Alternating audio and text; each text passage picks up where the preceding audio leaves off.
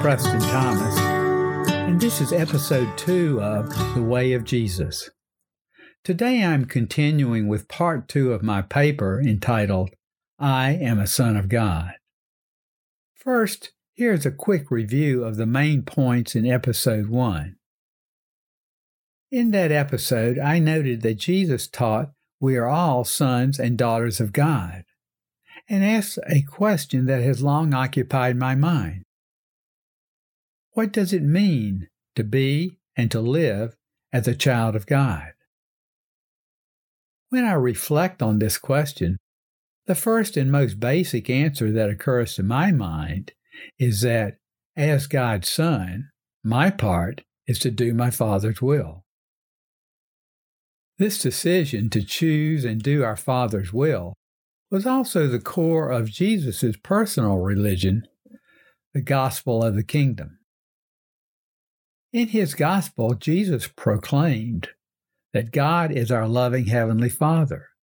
And when we believe this good news, His will becomes our will, and we gain entrance into the kingdom of God.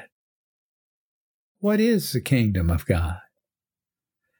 Jesus clearly revealed his concept of the kingdom in the prayer he taught his apostles Your kingdom come, your will be done.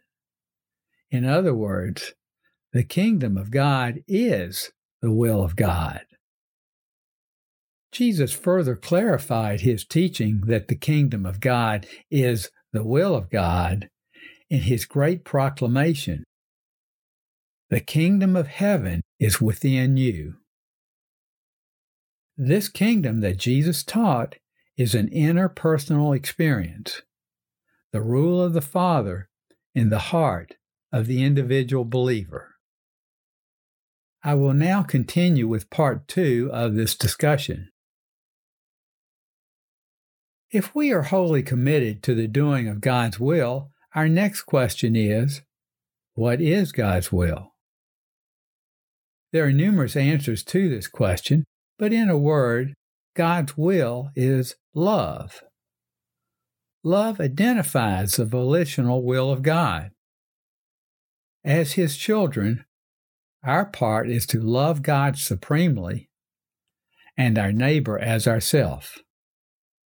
When asked what is the greatest commandment, Jesus replied, You shall love the Lord your God with all your heart, and with all your soul, and with all your mind, and with all your strength.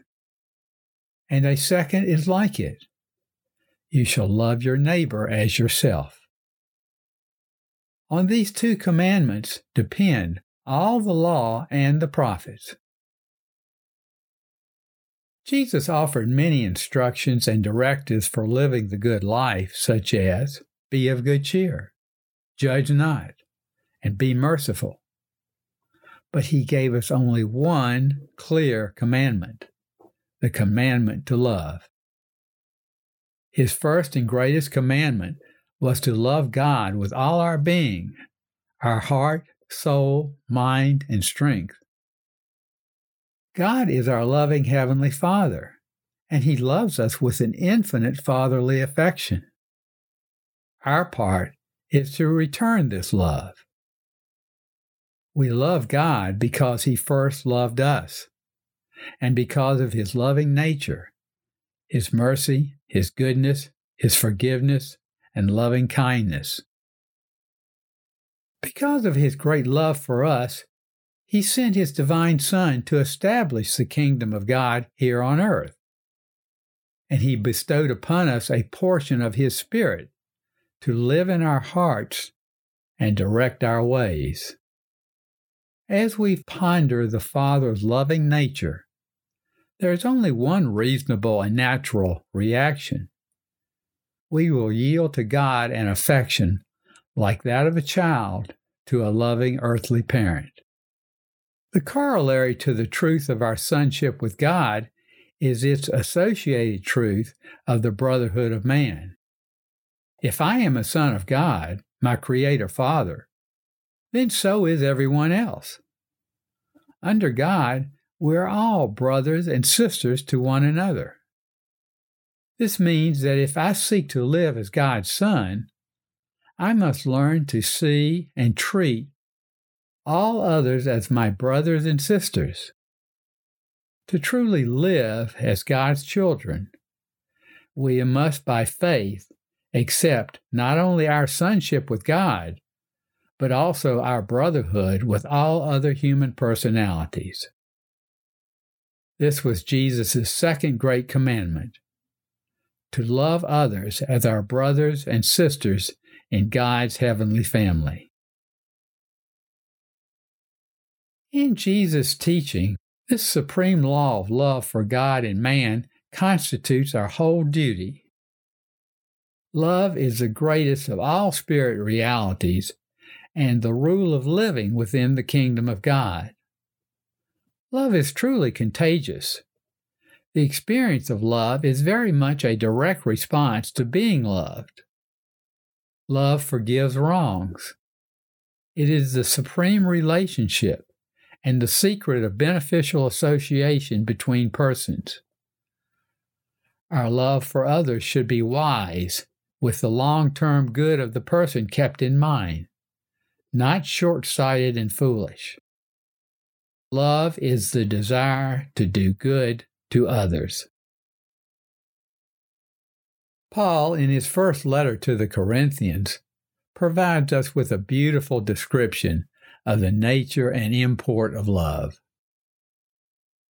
If I speak in the tongues of men and angels, but have not love, I am a noisy gong or a clanging cymbal.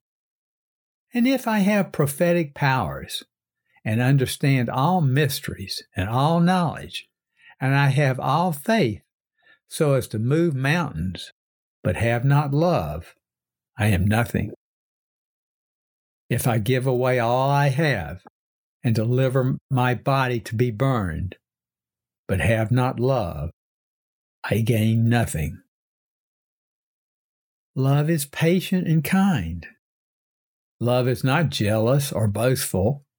It is not arrogant or rude. Love does not insist on its own way. It is not irritable or resentful. It does not rejoice at wrong, but rejoices in the right. Love bears all things, believes all things, endures all things. So faith, hope, love abide. But the greatest of these is love. Our unselfish love for one another is the proof of our living the religion of Jesus. He even urged us to love your enemies. Do good to those who hate you. Bless those who curse you, and pray for those who despitefully use you. The degree of our love for our fellow man is the measure of the degree to which we have yielded to the inner leadings of our Spirit Father. At the end of his life on earth, Jesus gave his followers a new and higher commandment to love others not only as we love ourselves, but also as he loved us. He declared, A new commandment I give you, that you love one another, even as I have loved you. By this, all men will know that you are my disciples, if you have love for one another. This concludes part two of I am a Son of God. I will continue this discussion in my next broadcast. If you would like to know more about Jesus and his original teachings, I invite you to order my book, The Life and Teachings of Jesus. This book collects the Jesus verses from the Bible and arranges them in story form so as to portray Jesus' life as it actually unfolded. It contains all his original teachings, unclouded by other teachings about Jesus. This will enable you to clearly distinguish the incomparable teachings of Jesus from the many teachings about Jesus. A beautiful leather bound edition of the life and teachings of Jesus is available from Amazon. The Life and Teachings of Jesus is also available as an ebook and in abridged form as an audiobook. You may also find it online at thelifeandteachingsofjesus.org. Links to all these editions are listed in the description. If you enjoyed this broadcast and found it helpful, please like, subscribe, and share it with your friends. Thank you. See you next time